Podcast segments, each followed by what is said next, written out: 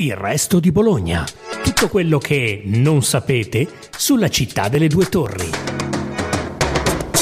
Ciao a tutti e bentornati anche oggi nel nostro podcast gratuito Il resto di Bologna.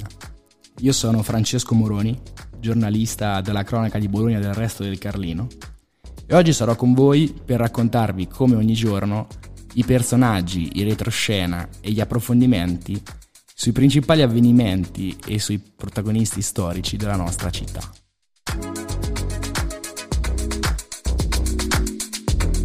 Agli dei mani. Elia Lelia Crispis.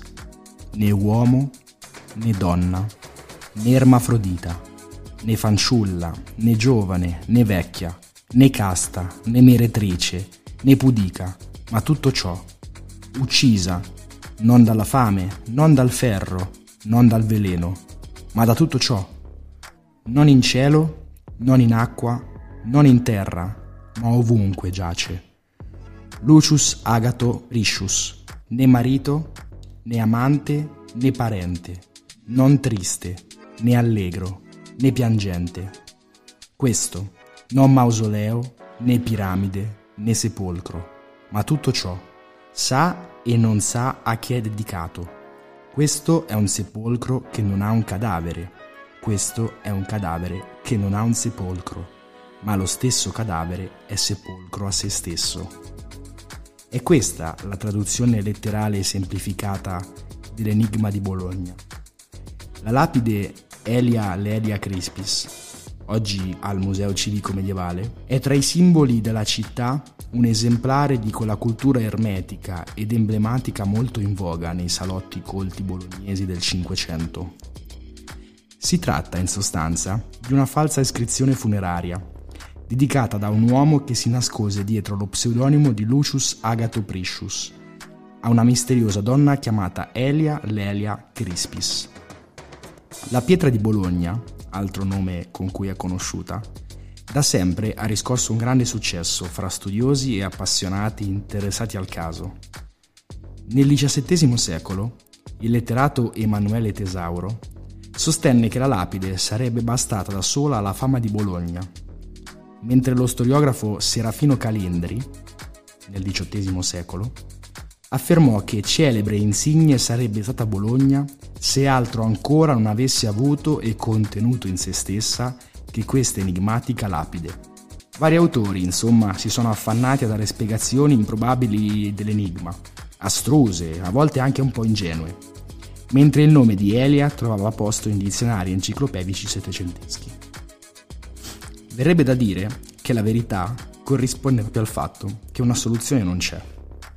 Le prime notizie della pietra risalgono alla seconda metà del Cinquecento ma la versione che oggi possiamo ammirare nel ricostruito museo civico medievale è un rifacimento del XVII secolo, a cui mancherebbero addirittura alcune righe.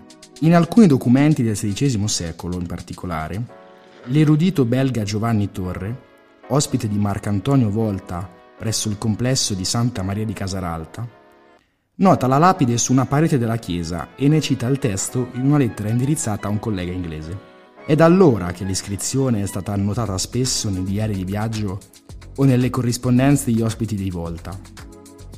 Una menzione ancora precedente è contenuta in una lettera dell'arcivescovo di Cagliari Antonio Parraguez de Castillejo, diretta a Juan Paz, il 3 dicembre 1559.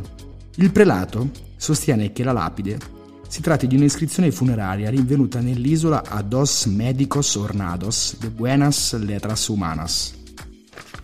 Due medici fini conoscitori della letteratura. Uno di loro è certamente il filosofo e protomedico sassarese Gavino Sambigucci, il quale fu a Bologna presso il Volta qualche tempo dopo. Il complesso di Casaralta, oggi diventato stabilimento militare, Fu eretto nel XIII secolo quale priorato dell'ordo Milizie Marie Gloriose, meglio conosciuto come Ordine dei Frati Gaudenti. Nel 1550 il complesso diventò una commenda e fu assegnato ad Achille Volta, che lo ampliò e ne arricchì gli interni con particolari stravaganti. Un caminetto con le fattezze di un'enorme maschera, la cui bocca larga 3 metri costituiva l'apertura, il dipinto di un rinoceronte, un basso rilievo di marmo al di sotto del quale compariva la scritta Asotus XIII. Il testo dell'iscrizione della lapide potrebbe essere stato concepito in questo clima da cenacolo umanistico, vicino al mistero, vicino all'allegoria e vicino all'esoterismo. Nel XVII secolo la dimora fu abitata dal senatore Achille Volta, omonimo del suo antenato, che fece ricopiare il testo, ormai diventato illeggibile, su una nuova lastra di marmo rosso. Ed è questa la copia oggi visibile e nota come pietra di Bologna. Gli studiosi concordano in massa nel dire che l'iscrizione di Elia Lelia Crispis sia il risultato di uno sforzo intellettuale compiuto dal senatore Volta, Molti hanno trascritto il famoso enigma attribuendo ad esso significati diversi e diverse identità. Fu così che Elia è diventata nello stesso tempo una donna, un uomo, un simbolo, un enigma portatore di una, o meglio, molte, verità. Il secondo fratello decise di voler umiliare la morte ancora di più e chiese il potere di richiamare i propri cari dalla tomba.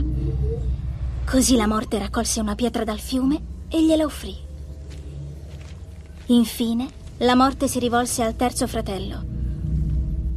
In questa scena dell'ultimo capitolo della saga di Harry Potter, I doni della morte, si fa riferimento alla pietra filosofale, simbolo per eccellenza dell'alchimia. Un mito, quello legato alla pietra e all'alchimia stessa, che parla più bolognese di quanto si possa pensare. Tra le interpretazioni più fantasiose della lapide di Bologna, infatti, vi è anche una, vi è anche una lettura di ispirazione alchemica del testo, che faceva riferimento proprio alla pietra filosofale. Secondo questa teoria, interpretando il testo correttamente, si potrebbe giungere proprio a sintetizzare la famosa pietra, chimera degli alchimisti. Quello che è sicuro e che è facile comprendere è come l'enigma abbia attirato la curiosità e l'interesse di tanti fin dalla sua origine, senza mai fornire una vera risposta. Un altro dei tanti e incredibili misteri della nostra città. Anche oggi siamo arrivati alla fine dell'odierna puntata del nostro podcast Il Resto di Bologna. Ringraziamo tutti i nostri ascoltatori e i lettori del Resto del Carlino e vi diamo appuntamento a lunedì con una nuova puntata del podcast.